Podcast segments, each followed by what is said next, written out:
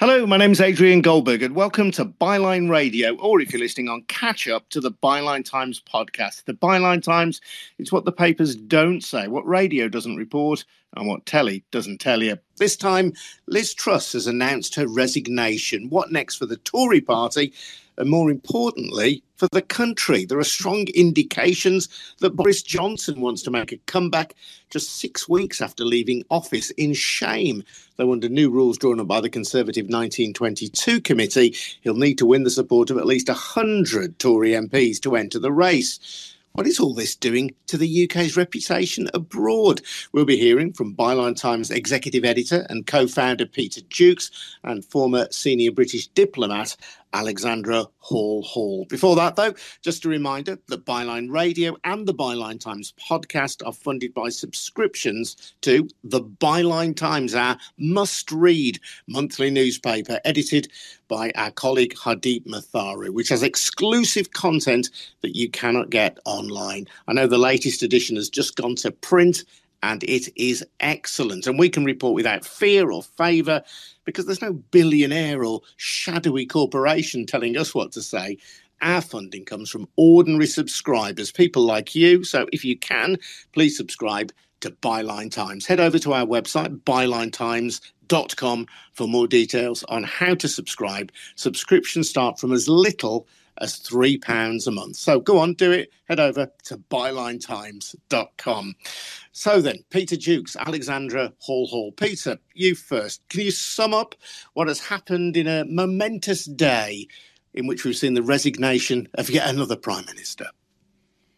Well, I mean, the short version of that, Adrian, is the piffle, the inverted pyramid, pyramid of piffle, to coin a phrase used once by Boris Johnson, of the last six years is finally collapsing. Liz Truss is a morbid symptom of what has happened to our constitution, our country, our economy more than anything in the last six years since the lies told to us on the side of a bus that we'd save 350 million from leaving the EU and that'd be spent on the NHS. Everything else, I say, Alex might agree or disagree, stems from that lie because we first had it Theresa May, Boris Johnson having led the Vote Leave campaign, Michael Gove stabbed him in the backhand. And Theresa May came in trying to square this circle of sovereignty and economic growth with her version of Brexit, which ended freedom of movement, single market. She was rapidly stabbed in the back by Boris Johnson, who plotted against her and came up and went to the country with his oven ready deal, which wasn't that well, it was half baked cake as far as I could see, which promised the earth and actually was an even much harder Brexit than the one that Theresa May had gone forward with. The consequences of that were disguised by COVID and, uh, and then the war in Ukraine, in that our relative economic decline was masked by general global decline in recession and supply chains and oil price hikes. But what happens is that Boris Johnson, who created, who fronted this huge first lie of 350 million on the side of a bus, uh, became addicted to lies. He built his own inverted pyramid of lies, especially around lockdown breaking parties, let alone contracts to cronies and everything he did. He collapsed with that.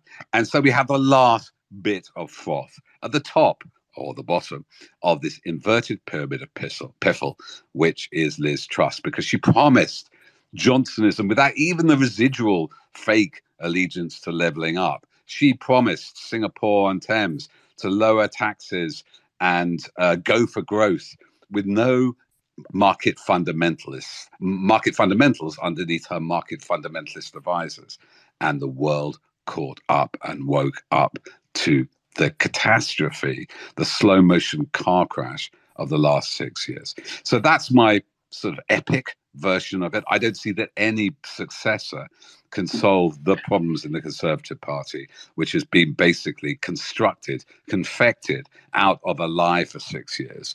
And uh, we're in a very parlous state. And we have the prospect now of Johnson, at the very least, seeking to regain power. The rules by the 1922 committee for the next Conservative Party leader election have, certainly in the eyes of some people, been drawn up in a way to exclude Johnson because he would need the support of at least 100 MPs to get onto the final ballot sheet for the for the membership to vote but the suspicion is i think that if the membership did get to vote if he does get those 100 MPs that he would probably win the popular vote amongst conservative party members well this is just another example of the trap they're in let us not forget that Boris Johnson faces a major parliamentary inquiry in November against the multiple lies he told about breaking lockdown. The idea that Boris Johnson, who left in disgrace, was marginally above um, Liz Truss in his ratings, but still limbo. She just limbo danced under his low ratings. Is just shows what's happened to the Conservative Party. You know, it was Donald Trump himself who said that Boris Johnson was Britain Trump. This is a man like Donald Trump who's only thinking of his own advancement, his own profile in the papers, his own personal vendettas, his own vainglory. He will do nothing to steady the markets. He will do nothing to help the country. It's all as it always has been about him. And it is just spin. It's just spin. He just wants to be in the headlines.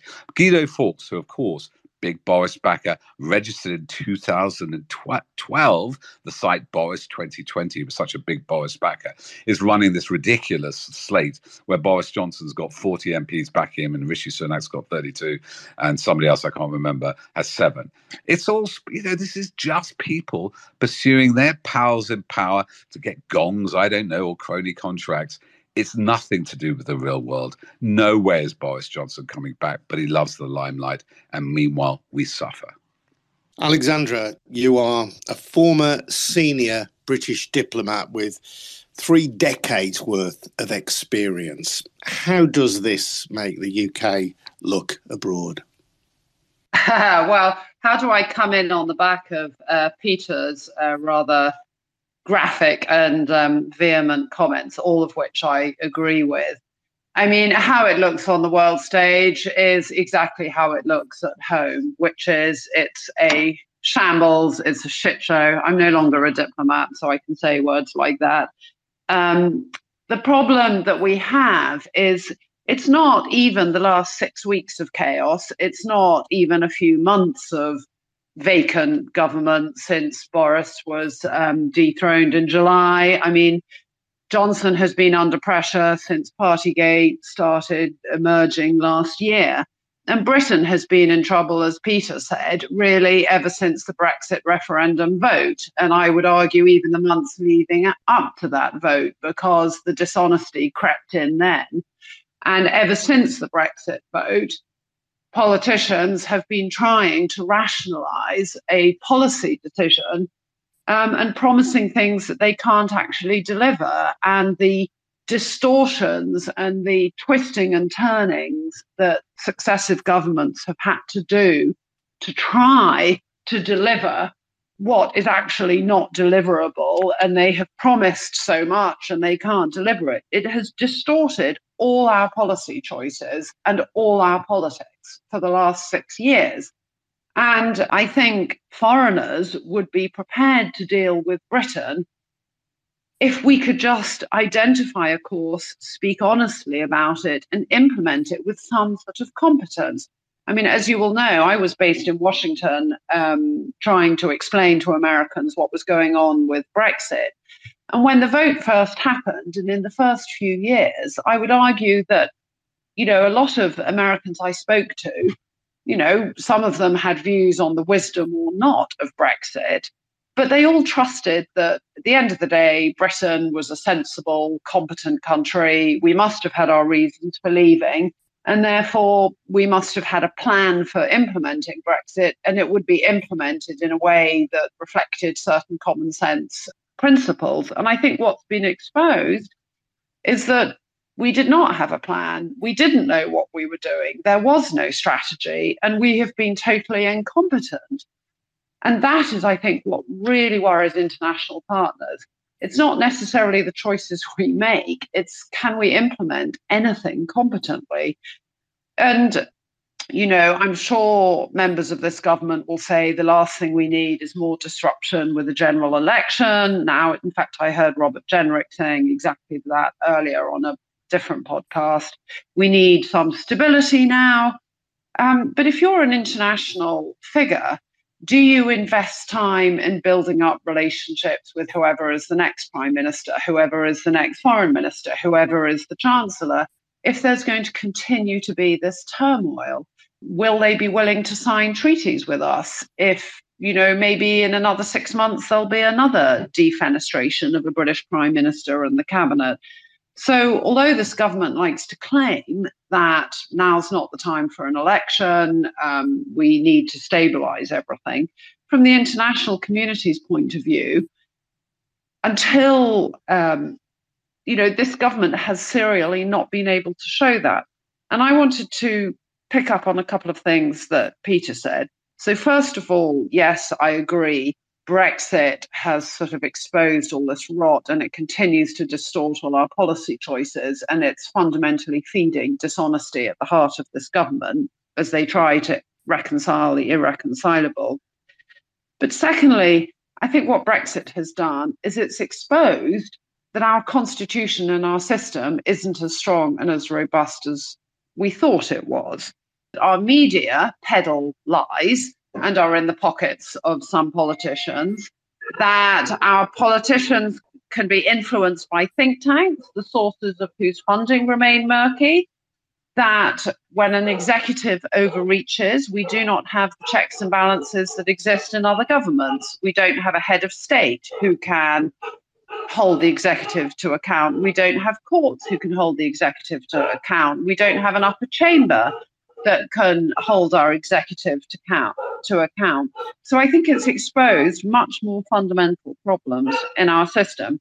And then the last thought is this morning as I was watching Liz Truss, I was thinking this is the inevitable denouement of, you know, years of horrible politics.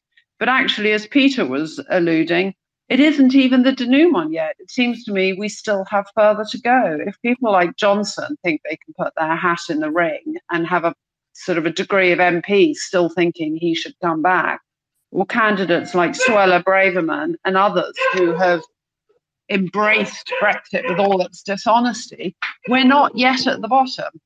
Uh, Peter, one of the few things to emerge from Liz Truss's premiership was the revelation, perhaps no surprise ultimately, that there would not be, at any point in the near future, a post Brexit trade deal with the United States. And this was held up as one of the great prizes of Brexit. And because the Labour Party does not want to be seen to be reigniting the EU referendum Brexit war again, because it feels, I'm sure, that that would be counterproductive and it would give its enemies something to seize upon that's not really been discussed, has it? But we know from independent academic research that the friction caused by Brexit has harmed UK trade. We know that there is still an ongoing issue with the Northern Ireland Protocol, the over my dead body border in the Irish Sea that Boris Johnson said would never happen, but which nevertheless exists in practice as we speak. And the big prize, the trade deal with the United States. It ain't there. So, do we need to encourage politicians from opposition parties, or indeed encourage the Conservatives to address Brexit directly? Or is it a case of waiting until a subsequent election and then simply doing deals with the EU, which bring us closer without reigniting the Brexit war? Yeah, I mean, Brexit, well, I never liked the term, and Brexit means Brexit thanks to Theresa May, is one of those conundrums which will haunt my mind no doubt millions for years to come. What did Brexit mean? We, you know, we could have left the EU. Norway isn't in the EU, neither Switzerland, neither many other countries which have close trading relationships, which have open borders, in the case of Schengen and Switzerland, I think, or Norway are part of the single market, or other countries, Iceland, what we did, what mm-hmm. happened was that even Daniel Hannan said, "Oh, we'll stay in the single market." Brexit could have been the Norway solution. We, it's about taking back some of our own laws, but being close to our European partners, who, by dint of gravity, being a huge market of 350 million people, created largely by Margaret Thatcher, is a, is a bigger volume of people, much integrated supply chains than the United States. But Brexit became a way of beating over the head any other politician. Nigel Farage would always start it. Oh, it's not pure Brexit. He's doing it now. It's globalist. It's Remainers, can you believe, who have brought down uh, Liz Truss. Brexit seems to me, anytime I investigated it, talked to uh, people, 17.4 million things, but the 17.4 million people who voted for it. That, by the way, it was a 2% margin, 4% difference, 2% margin. That means that if one in 50 people had changed their vote, we wouldn't be in this mess. But look, they just people decided to leave the EU. But in Canada, because the complexities around the referendum in Quebec about separatism uh, a couple of decades ago, they have a clarity law. What do you mean by Brexit? You mean leaving the single market? But there was never any clarity. I mean, not even joining a customs union. We now have the hardest Brexit possible. And we have inflicted that damage on ourselves because the Germans are laughing, the French are laughing. They get, you know, all these medicine manufacturers, the car manufacturers now relocating there. You know, I think the new Mini is going to be made in Germany. You know, it is one of those things which I do think Alex is right. The media has a large part to blame because it was never explained which Brexit they wanted. And it inflated itself to the worst possible Brexit short of no deal, which we nearly got. That's why Johnson wanted to prorogue Parliament. He wanted to leave the EU without a deal. No US deal is going to solve that. And no US president is going to deal with the UK, which breaks treaties over the Northern Ireland Protocol. You know, Congress, a lot of big supporters of Irish heritage who are not going to see, who see Britain still as an empire, are not going to see some imperial edict reneged on by the British, uh, you know, over the Good Friday Agreement. It is at the heart of it. I think uh, Alex is dead right about this. Brexit has exposed, it's the proximate cause. It is the reason our economy can't grow because we can't get skilled labor in, we can't transfer skills, we can't export properly. But at the heart of it is this imperial exceptionalism. We thought we could go alone. We thought we're better than the Irish, whose economy is booming. Even the Northern Ireland economy is doing much better than ours because they don't have this hard this hard border. They are part effectively of the single market, at least the customs union. So you know, it is. It's just revealed to ourselves to a certain number of people, for the Etonian upper classes, for you know a lot of these public school boys I saw in Parliament last week that their egotism and their arrogance have brought us to a tragic flaw. And in every tragic drama, that has to happen. Humility has to happen. I don't know how this ends, but it's not ending well. And one day we'll go back to Europe. There's a new agreement being written up in 2025. Our trading go, sorry about this. Yes, CCJ can pass these laws because it's worth us succumbing, giving some sovereignty up to the European ECJ in order to export, you know, to regulate phytosanitary phyto, oh, I forget those products that come from the sea, to regulate medicines, to regulate GDPR. We're trying to get our GDPR to share data over policing and security threats. You pool your sovereignty in order to be richer and more secure. And Britain has done the world a huge favor because, like Russia, not quite such an extreme, violent way, has revealed the limits of imperial nostalgia. And every right wing party after Brexit, who used to support Brexit, uh, their own exits, whether it's in France or Italy, now removed leaving the EU from any of their right wing agenda. We've been, you know, a moral lesson to the world, but not a good one for us. Let's bring in David Henry, who has joined us. And David, I think you are a representative or, or spokesperson for the Alba Party. Is that right, or just a supporter? Well, no, well, I'm not sure I'm a spokesperson for them, but yes, I am a member of the Alba Party. Yeah, I, I stood in the council election elections, so uh, I've gone through their vetting, and I made two speeches at the weekend at our conference, one on energy regulation and the other one on men supporting um, equality and, in particular, women's rights. Um, obviously, our party is focused on delivering independence. I think uh, I think I was on your uh, I was listening to your thing a few weeks ago, and I'd been to a conservative organised um, public meeting, which was uh, titled "A Union for Everyone." And I went there, and I, I think I got the first question, and there was no positive message. But I did pick up from that meeting. That's two to three weeks ago that there was a civil war brewing in the Conservative Party, which is precisely what's now been exposed. Um, we watched this above uh, north of the border, as as you probably know, very few people in Scotland vote Conservative. Approximately twenty one percent, I think, in elections actually vote for them. So they don't represent the majority in Scotland, and we watch in horror as obviously in Scotland in 2016, 62% that took part in the referendum for Brexit voted Remain. And all the things that were being predicted that would happen, Scotland exports more than it imports. So, of course, the EU is a much more important part of our economy um, than the UK as a whole. But the, the damage was obvious to anyone that knew how um, our economy works and how reliant the UK was on free movement of workers and free movement of goods and services. And to watch them cut cut one of their arms off, um, and we're we're held captive, so we we we can't fix this, um, is astounding. And to watch them now say, "We'll bring back Boris," my God, can anyone imagine what would be the situation we'd be in if Boris had sent the second letter where he supported um, being in the EU? I think we'd be living in a different world and we wouldn't be having all the problems that we're having now.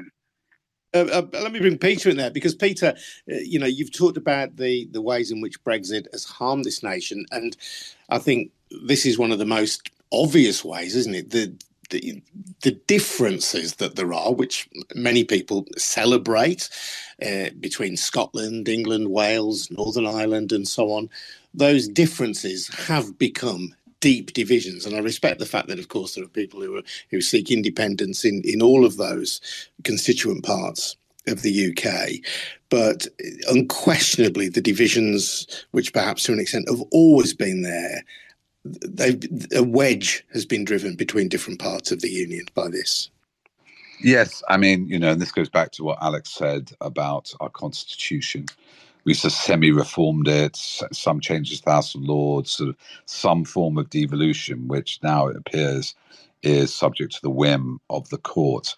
But I think, I mean, I think this is divide and rule. This is imperial divide and rule, which goes beyond the nations and regions of the UK. It is, and I was in Parliament yesterday, it is a narrow cabal of public school, mainly boys, with a few outriders on the cultural wars like Suella Braverman, fighting over who gets the top chair.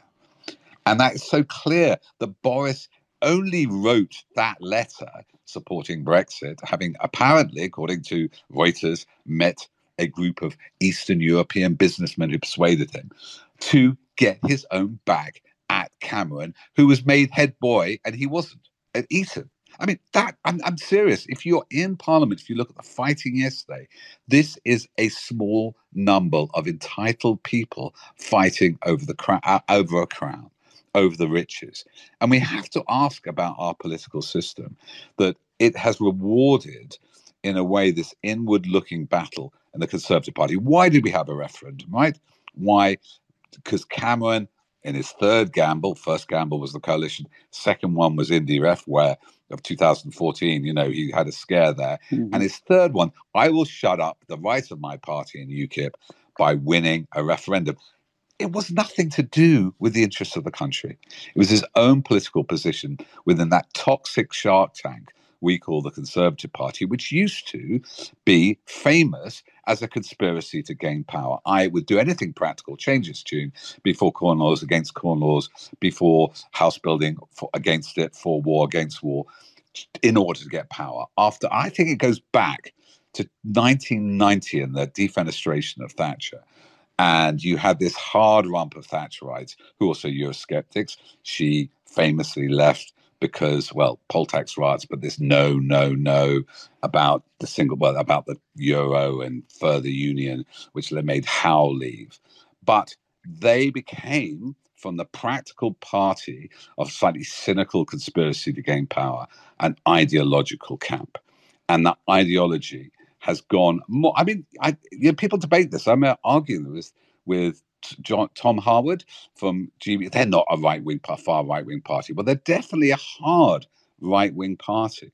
And this ideology, which particularly focused around Brexit, has debased the currency. And the media, mainly owned by oligarchs and billionaires, many of whom don't pay tax here, has egged this on for their own profit. Alexandra, from your former diplomat's position, how difficult do you think it is made to govern the UK when, as David says, you've got 62% of the people in Scotland voting to remain, but we have what is perceived to be an English nationalist conservative party leading the country and pushing us out of the European Union? Well, the whole thing is just a complete tragedy because Brexit I don't think it was a wise decision, but it needn't have turned out the way that it has. And Theresa May bears huge responsibility for this. She could, when she became prime minister, have taken the time to have a national consultation on the options before us in delivering Brexit and the pros and cons of each one, and involving the Scottish and the Northern Ireland and the Welsh parts of our country. Instead, what was delivered was an English Brexit, largely, um, dictated by the most extreme wing of the Conservative Party, claiming a mandate they did not have to deliver the very hardest form of Brexit. And from that has stemmed all the ensuing problems because different sectors of society were marginalized. So business people had clear needs for what kind of Brexit could have been pursued, and they were marginalized. People who relied upon um, uh, foreign labor were marginalized. The civil service, who normally give advice on the pros and cons, have not just been marginalized but heavily slandered um, anyone who voted Remain was accused of being Remoaners. The courts, who tried to enforce some kind of due process in how Brexit was delivered, and including um, insisting that there be votes in Parliament, they were attacked as traitors. And Liz Truss's biggest mistake when she came in I mean, she was incredibly rude about almost every single sector of the society. She was rude about Nicola Sturgeon. She has been very dismissive about the needs of people in Northern Ireland. She was rude about President Macron. She then, during the conference, dismissed uh, again huge swathes of the population as being anti growth. And there has never, ever been an attempt to reform an inclusive approach to government that would have allowed the different voices to be heard. And that's why I fear what we're what we're facing now is a huge crisis in our democracy. Um, in that a very small cabal have dictated policy for the last few years, and they are still fighting amongst themselves, as Peter has said, over the spoils and the sense of entitlement that someone like Boris Johnson displays and thinking he should just be allowed back to be prime minister. And that if the rules suggest he might get deselected for lying to parliament, he can just rewrite those rules. That sense of entitlement. And Peter also talked about the sense of British exceptionalism. I used to host various members of government and various uh, MPs through Washington in my time in the embassy here as Brexit counselor. And it was absolutely extraordinary. They would go to right wing think tanks that basically agreed with them. And they would say, well, German car makers, you know, will do a deal with us because they need us more than we need them They dismissed loftily the concerns of the Irish American caucus on the Hill, and they were absolutely impervious to any advice. Absolutely impervious. We were all just deluded or Remoaners or disloyal.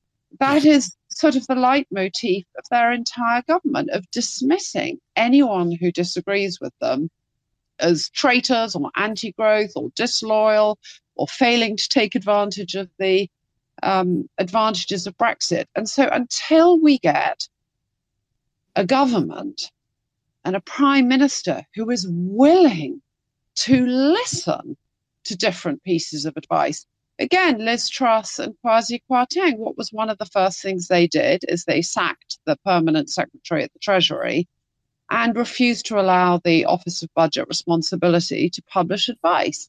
And that has been the leitmotif of this government. It's, it's an ideologically driven government that drowns out voices that don't agree with them.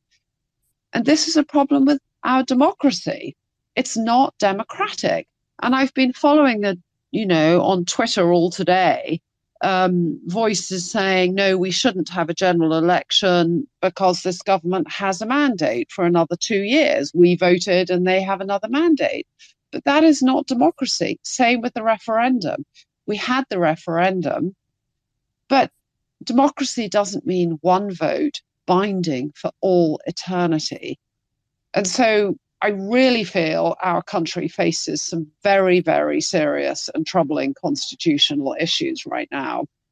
And I don't know how much further we've got to go to sink before finally there is the final denouement and someone in their party says, We have got this wrong. You know, we have made mistakes. And it's not just that we appointed the wrong leader or that we communicated badly. We need to look into ourselves, look how we got to this point. And unfortunately, I think that means a period in opposition, quite a long period in opposition. And um, quite recently, my husband was saying, Alex, you need to be careful not to become a sort of partisan commentator. I'm not a partisan commentator. I'm looking for decent, competent government. I'm not ideologically to the right or ideologically to the left. I'm looking for competent government. We have not had that for the last six years. We have not had competent government. More fundamentally, we've not had honest government. That's what we need to return to. It's not a left wing thing or a right wing thing.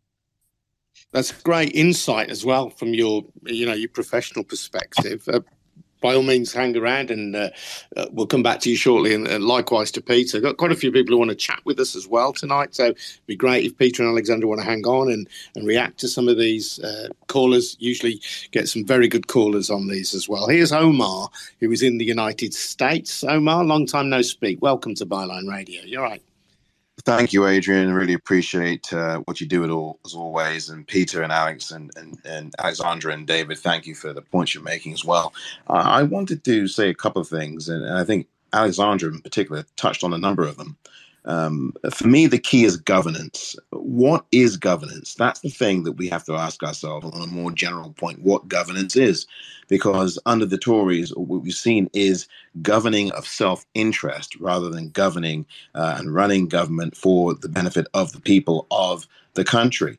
Uh, when you have five prime ministers in six years, that is not government, is de- destabilization, that is instability.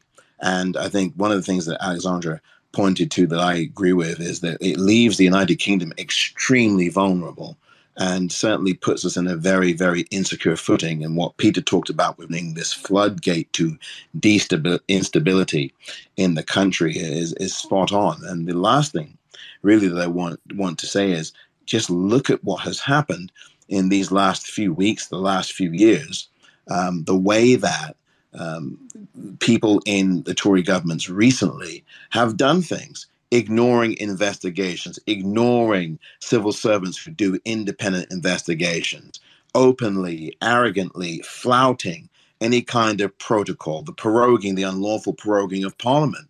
These do raise uh, very severe and serious constitutional questions. We don't have a, a fixed constitution per se, but we are supposedly governing um, with consent. But what we have are people now who are running roughshod over any kind of notion of implied consent in government, and it makes the country a very, very vulnerable country. And I, I share the concerns that Alexandra, in particular, has raised about all of this, uh, and how far structurally will the United Kingdom sink before we do something? Because this is a very, very dangerous state of affairs. And I agree.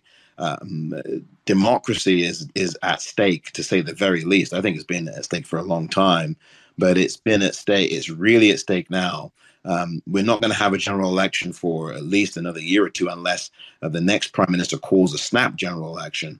Uh, this is all about governing self-interest, and it's deeply troubling. That's a really fascinating insight, uh, Omar, and an observation. And Peter, I'll get you to respond to what Omar was saying about the ultimate threat to democracy, which I think is what he's driving at in the UK. And Indra J on Twitter makes a comment which plays into this, I think, Peter, saying that I think we're also missing the huge white elephant in the room Russian money and interference. We know that Trump and Brexit uh, are the results. The Scottish independence in 2014, that vote was affected. And Lebedev, John Sweeney's documentaries, must watch viewing. Until that sorting, nothing will be fixed. So, this is something obviously Byline Times has, has, investigated and exposed a lot, attempts at least by uh, Russian oligarchs, the Russian state, to interfere with our politics. And look, we've looked at the Nafeez Ahmed, our great investigation, special investigations uh, correspondent, has looked at US intelligence analyses, which confirmed our story for the last six years that Brexit was the biggest foreign policy coup for Vladimir Putin. Um, there is no doubt of their influence in the election, in, in, the referendum in 2016, in terms of RT and Sputnik and the troll farms owned by the guy who runs the paramilitary outfit Wagner. There is a wash of money of, from Russian oligarchs in the Conservative Party. Uh, these things were repressed. The Russia report was Boris Johnson tried to hold it back. It eventually came out heavily redacted. And as you're right, John Sweeney has shown his close proximity with the Lebedevs, but there are other oligarchs around. And this is a global picture because we see the funding of right wing parties, Eurosceptic, not now after Brexit, across Europe. In Germany, the AFD, Salvini in Italy, Le Pen gets a loan, Geert Wilders gets money from Russia. There is a global threat to democracy from authoritarian authoritarian oligarchies like Russia, you know, which has democratic features, and like China. And it's just extraordinary that the Brexit debacle meant that the biggest compromise I always said was that the Conservative Party couldn't admit this. That and Boris Johnson late in the day, it seems, it was only in February and January, he said we could start shipping anti-tank missiles to Ukraine, may have cottoned on. But unlike Joe Biden, America's still in a powerless position. Joe Biden, I think, whether you like him or not, you know, think he's too right wing or too left wing or whatever, he's done a job and Congress has reasserted itself with the January 6th inquiry. The FBI has been active investigating Russian interference, various other oligarchs sanctioning them. We've done nothing to look at this in our own society in any official way. I sat on APPG, you know, these all parliamentary groups, just one talk with Carol Cadwalladr, Peter Pomerantsev, I think Elliot um, from Eliot Higgins from Bellingcat in 2018, saying it's a problem of dark money, dark data, and ideology. Because let's be clear, you can see it so clearly in Ukraine, but you can see it by Russian funded right wing movements across Europe and America. These are anti Democrats. They are part of the war. And they fund, Russian oligarchs fund these anti feminist movements, these anti woke movements. They believe in, that globalism, that human rights, that the international order is bankrupt and nationism, aggression, imperialism should come back. And you can see it in Vladimir Putin's ideology. And people around him, like Dugin and Malofeev, they believe in white male supremacy. That's the bigger battle. The best author on this is Timothy Snyder. And the problem is the empirical nation, Britain, the nation of great novelists and scientists who run on evidence, are like pragmatic like shopkeepers, thanks to this, what's happened the last six years, cannot look at itself. It's like it's hiding. It's like what's that famous? I'm going to say Jekyll and Hyde. No, it's the other one, Dorian Gray, yeah. where this Boris Johnson is this listening boy. There is, and we're seeing it now. The portrait of Britain is decaying in the attic. I had two calls today. One deeply concerned friends in the Netherlands, in Poland. What's happening? People look at us and despair. Peter wants to join our conversation. Uh, Peter, just tap your microphone. You can join. Yeah, hi. Yeah, I think we've got to look at. Um, I'm actually thoroughly convinced that Brexit was actually a Trojan horse. Um, it was dragged up to the walls of the UK. Um, uh, they sold it through the herd instinct, which is a very powerful instinct uh, where you create an enemy, you um, an artificial enemy, you call the herd to defend itself and its DNA, you uh, stoke up hatred, xenophobia, all the other bits and pieces. And it is so powerful, that herd instinct, that people will respond to it. Now, it happened in, you can see it in Russia at the moment, uh, where they control the media, uh, they spin out lies, and people want to believe it. Um, and it's a very similar pattern here in, in the UK. But what has actually happened is that this is not the Conservative Party. Uh, this is uh, some sort of UKIP, ERG concoction, um, which has slowly taken over. Uh, if you remember, the ERG sat in judgment of Theresa May, uh, deals she got. They sent her packing and said no. Uh, they wanted no deal. But the whole thing, the whole purpose of this was to uh, create a blueprint from Tufton Street um, to put an authoritarian sort of regime in this country, uh, which was low taxes for selected groups, um, deregulation, um, to then kind of drag the whole country down, take away people's rights, worker rights, and all the other rubbish that we're looking at. They're trying to put into place. They want to. I think it was Baker who wanted, who actually openly said, um, "I want to dismantle the UK." But to create it into what? Some sort of authoritarian um, experiment to benefit an elite, an elite only.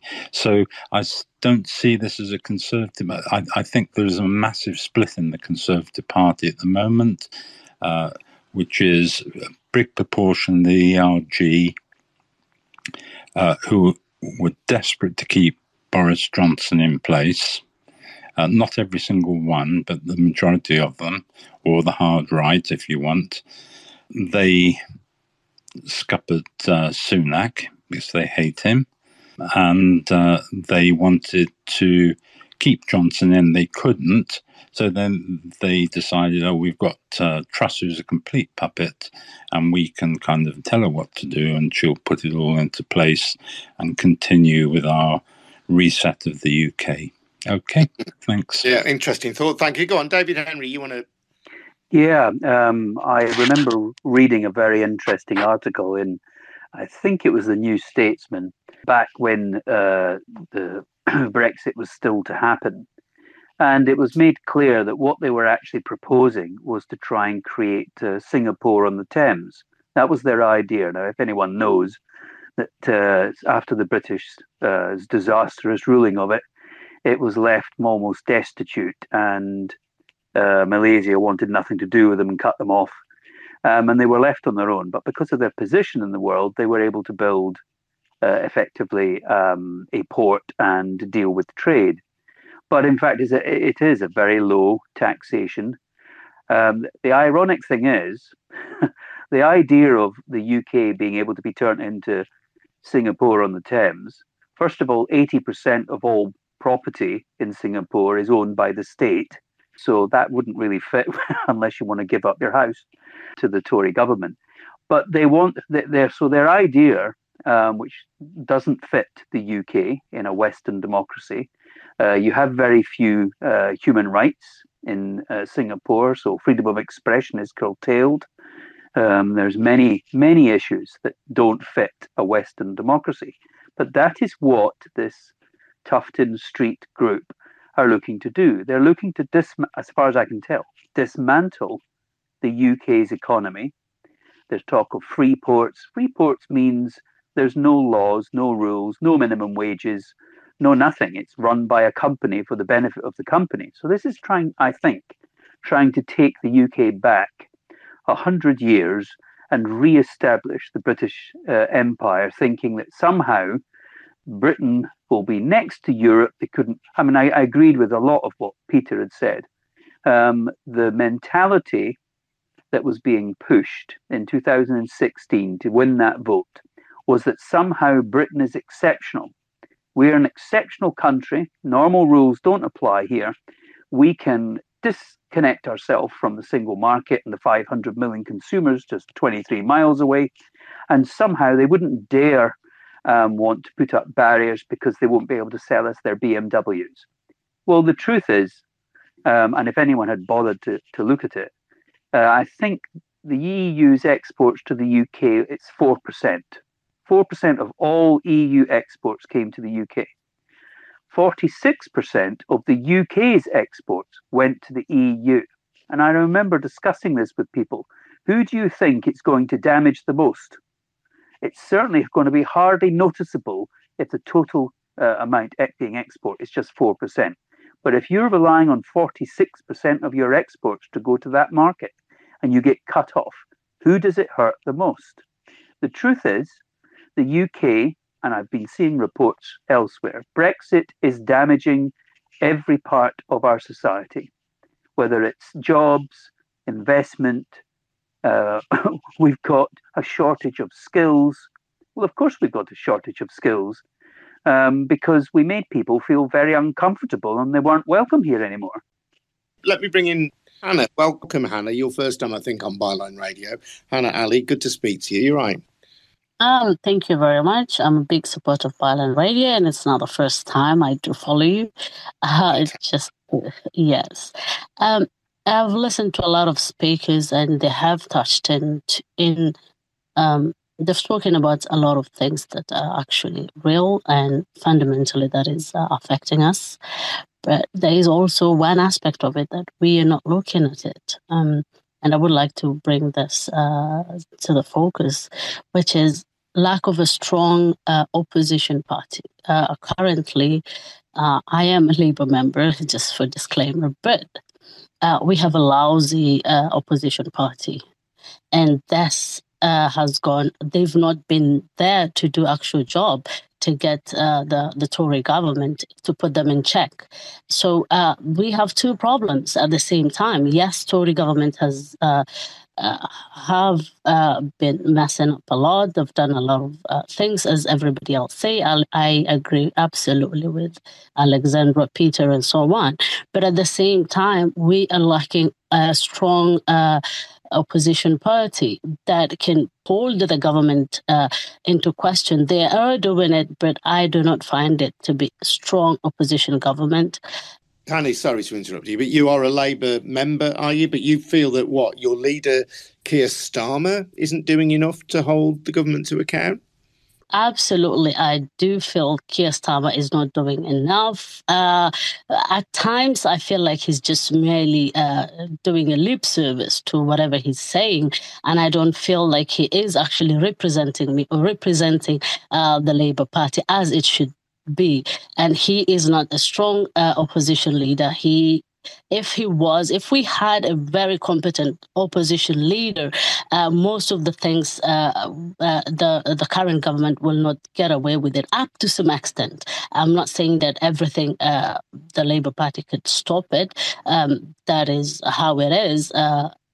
In, in in the parliament we do not have the numbers but at the same time if there was strong uh, labor uh, opposition party or he would have been able to rally actual some of the uh, uh, conservative party uh, uh, uh um, MPs. He could have rallied most of the other uh, parties as well and be a fierce and a strong opposition to the government and question the government in every aspect and every angle. But I don't think they've come as strong as I would love them to be. Okay, well, let me ask Peter what he thinks of that. Keir Starmer, Labour generally not doing enough to hold government to account. Okay, I have this. I am a senior member of the Byline Times T. I'm so I'm in my sixties, and I saw the impatience about Starmer. You know, is not very good six months ago, and I kind of thinking, mm, let's see. You know, obviously resentment from the left they are doing a bit of what they Blair did in the 90s, and I think unnecessarily extirpating some more left wing members. But that aside, I was in um, the PMQs for the first time ever, as I said yesterday. And Starmer was pretty much wiping the floor with Truss. That might seem quite not a difficult task. And there's a great line, isn't there? Uh, never interrupt your enemy when they're making a mistake. What I what I would say, not by means of justification, just by means of observation, I think, I think it may have been even on your program. I heard this, uh, Adrian, when you talked to the former deputy leader Tom Watson. I mean, basically, Starmer took over from Corbyn thinking they wouldn't be in power until the election after the next one. And members of my staff saying Johnson's going to get two terms, isn't he? I mean, if you didn't look at the inverted pyramid of piffle of lies, uh, you might think that. But I think my hunch was no, this is all, as Alexandra uh, confirms, this is all built on lies and lies, the cost of lies as they come crumbling down. So Labour didn't really, weren't thinking so much about uh, taking power as like, how do we, you know, how do we reform the opposition? And it's only now like they're beginning to come out with policies like an energy company, like um, you know reforming the House of Lords, I hope they get their skates on. I don't really see in this uh, age and time. I mean, you have to attend all the debates, see various other front bench members, Yvette Cooper tackling, you know, all the terrible things uh, which um, Braverman and before that Priti Patel were doing. You have to see that. If you're only watching PMQs, it's sort of like sports. Oh, Johnson was good this. Oh, she wasn't bad. Oh, Starmer wasn't very strong with that punchline. But I think they are beginning to get their act together. But in a way, with all political parties, it's about you. You know, it's war by other means, and you force them. You force them to take this on the agenda, electoral reform, whatever. And it's you know, constitutional reform. We are in the end, I think we're too easily led and not activists enough because politics, politicians do what they have to do and you box them in a corner and say, you've got to reform this thing. You create a movement. Journalism has a vital role here. I mean, our plan, if Starmer looks like he's going to enter office soon, is to start going through all the things we've detected in the last four years. Alexandra talks about the dysfunctions in our democracy, the unfairness, the idea of these think tanks, by the way, which could well be funded by Russian money because they don't say. Danny Blanchflower always asks them, they never answer. That these think tanks who call themselves free market are actually just promoting oligopolies. They're just it's cronyism. It's all the kind of thing Adam Smith would have hated, perpetuated by the Adam Smith Institute. We've got to go through things like why they have charitable status, all these things. Put it on the agenda and say why Labour aren't you doing something about it? Because ultimately, in democracy, they respond to us. Can I chip yeah. in? Yeah. Hey, so um, it's been it's been great listening to these different perspectives. I mean, I'm afraid I agree a little bit with Hannah. In fact, quite a lot about the opposition. And the title of this session is "Truss Quits. What Next?" And I feel sorry to have to say this, but one of the big reasons for Boris Johnson's win in 2019 wasn't just his simplistic message about getting Brexit done but that the opposition did not have a compelling alternative to offer. And Jeremy Corbyn, who obviously animated one section of the electorate very strongly, also turned off quite a lot of the rest of the electorate. And I know many, many people who said, Well, I don't like Boris, but I absolutely can't vote for Jeremy Corbyn. And um, we've spent a lot of time saying how dishonest Tory politicians were about the implications of Brexit.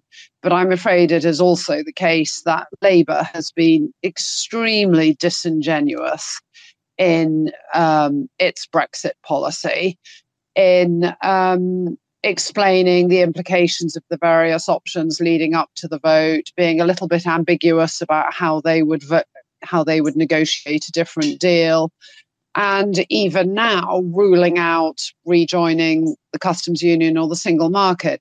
Now, I understand the sort of domestic political calculations. We need to get into office and we mustn't scare off Brexit voters. But we need our leading politicians to be honest to our voters.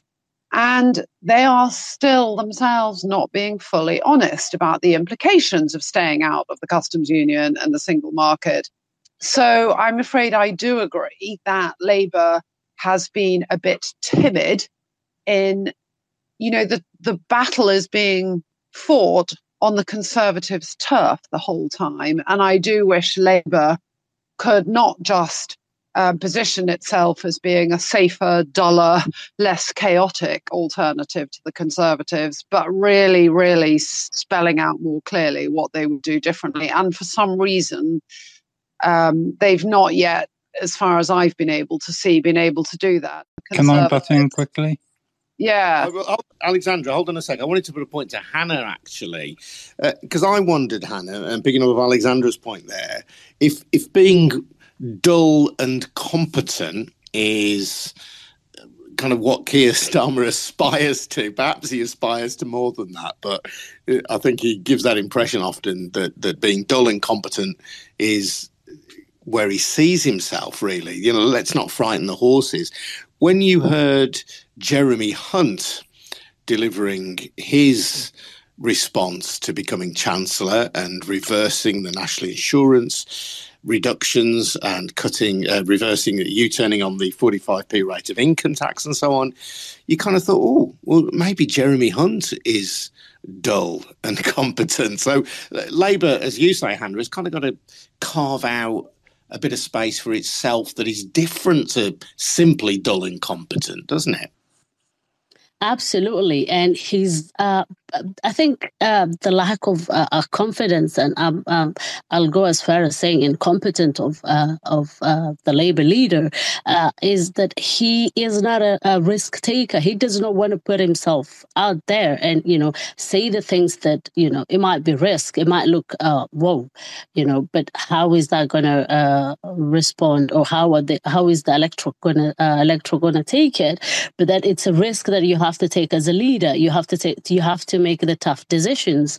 And what I see from Keir Starmer is he he does not want to make that uh, bold moves, and he does not want to take that risk. Uh, whether it's a reason of appeasing uh, part of the uh, uh, the members or the the or the the the actual electorate so we need somebody who is bold enough and who can take risk you can uh, it's actually um, it's actually very frustrating when you can see all the mess and all the drama that is unfolding on the other side. And uh, uh, and if you look at the polls, the difference between uh, uh at the best times when Boris Johnson's Boris Johnson was uh, prime minister, and all the chaos and everything that was unfolding uh, during the pandemic and afterwards. And if you look at the polls, the difference, the the gap between the Labour and and and the Conservative was absolutely minuscule for me. And and which it shouldn't be with all the all the drama that was unfolding within the um, conservative uh, camp and all this is because uh, my leader or our leader as the Labour Party, uh, which actually I did not uh, vote for him anyways, uh, is not taking a strong stand. He's not willing to take chances. He has not uh, put uh, his strong foot uh, forward. Is there is there a particular uh, policy or uh, area of policy, Hannah, that you'd like to see him saying something distinctive and strong about that he isn't at the moment? Actually, there is nothing distinct and strong that he's been saying. Maybe for the last couple of weeks. Is there something that he's missing that you would like him to say? Anything in particular? Any particular area of policy that you feel strongly about that he isn't addressing strongly enough? Yes, in areas to do with the uh, the, the, the taxation, the reform of uh, the energy, um, in areas uh, of uh, deporting the um, deportation of the um, the uh, asylum seekers. Uh, there's a lot. There's a lot that he is not bringing out policies, or he's not clearly where he is, and most of all is in regards to joining the single market. He is not absolutely absolutely touching that. And I don't think uh, he does want to touch that in just because of not upsetting the Brexiteers uh, part of the electorate. But I think it's something that he needs to actually, which is fundamental for me to focus on. If we are going to get our economy up and if we're going to face it, that um, Brexit has not uh, done anything. All the things that were promised during Brexit uh, did not happen. Uh, it, ha- it has actually caused a lot of uh, problems in many sectors of the society. So if he could actually put a stand on that, only that, and say, no, we are going to be part of the, uh, the single market, only that would have been a, a, a plus for him.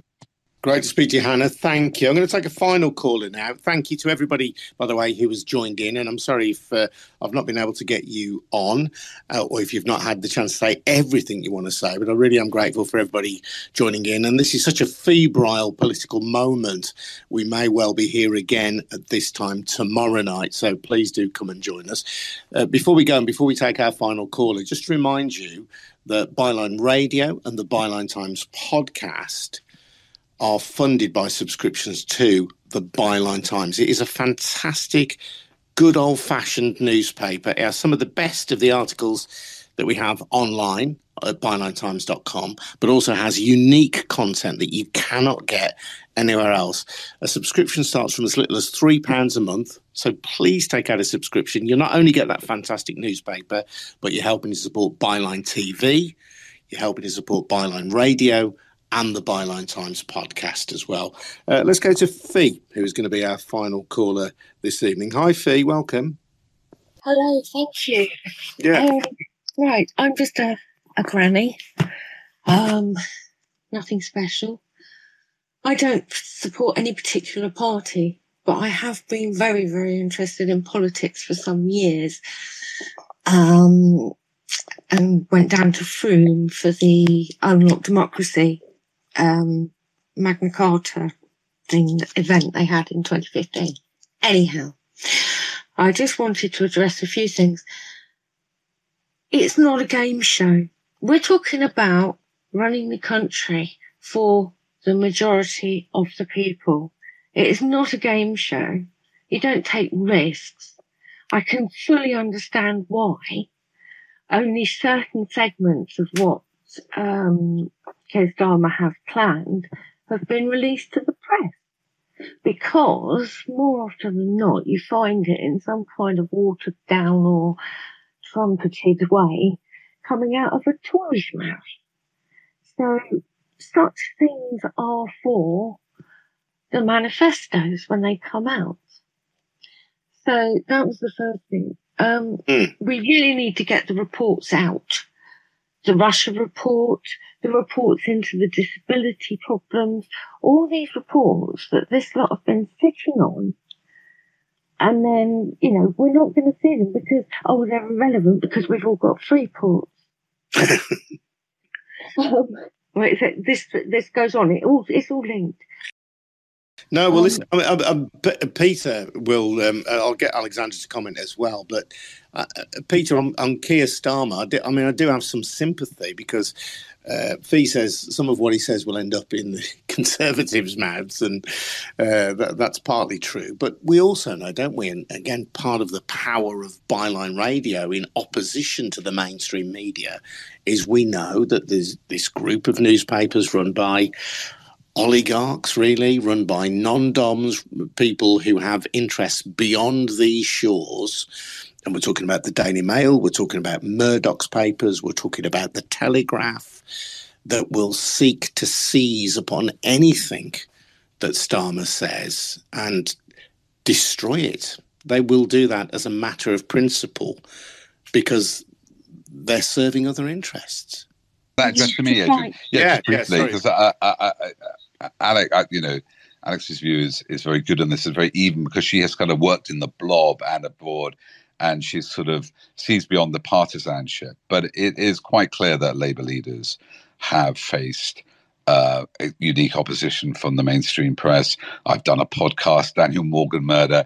They had murder suspects bugging apartments, burglaring to get dirt on politicians. That's what Murdoch did. We see the kind of monstering that Dacre does. And, you know, Corbyn had a really hard time. Ed Miliband didn't have a good time. And but now I think the the good news is, I think they're a bit of a busted flush, like Tufton Street. I think they're busted flush. Why? If the way that the Blair, I'm not sure he needed to do it in retrospect. The one way that Blair thought he could come to power and bring New Labour to power was to cozy up to Murdoch. He flew out to see him, being godfather to his children, for God's sake. And I think this, they're losing circulation. They've lost circulation for 10 years.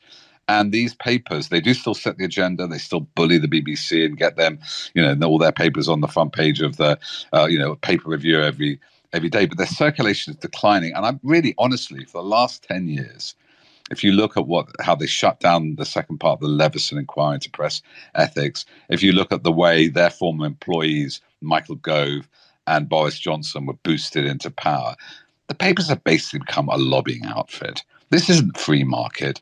This is a stitch up whereby they get to choose who's in power. They then get bungs back. They get VAT off their paper, their websites. They get these COVID bungs, hundreds of millions of pounds uh, in advertising during COVID. It's exactly what Adam Smith hated a clack of rich people meeting in private and not serving the interests of the public. I think this pyramid of piffle I talked about um, is all coming crumbling down. And I hope Alex agrees with me and she'll still hold my hand and stay there while we survive in the debris. I'm uh, on behalf of the blob. Thanks, Peter. I mean, I think you're right. Um, I have been out of party politics, and as a former civil servant, I find it very hard to sort of sound political.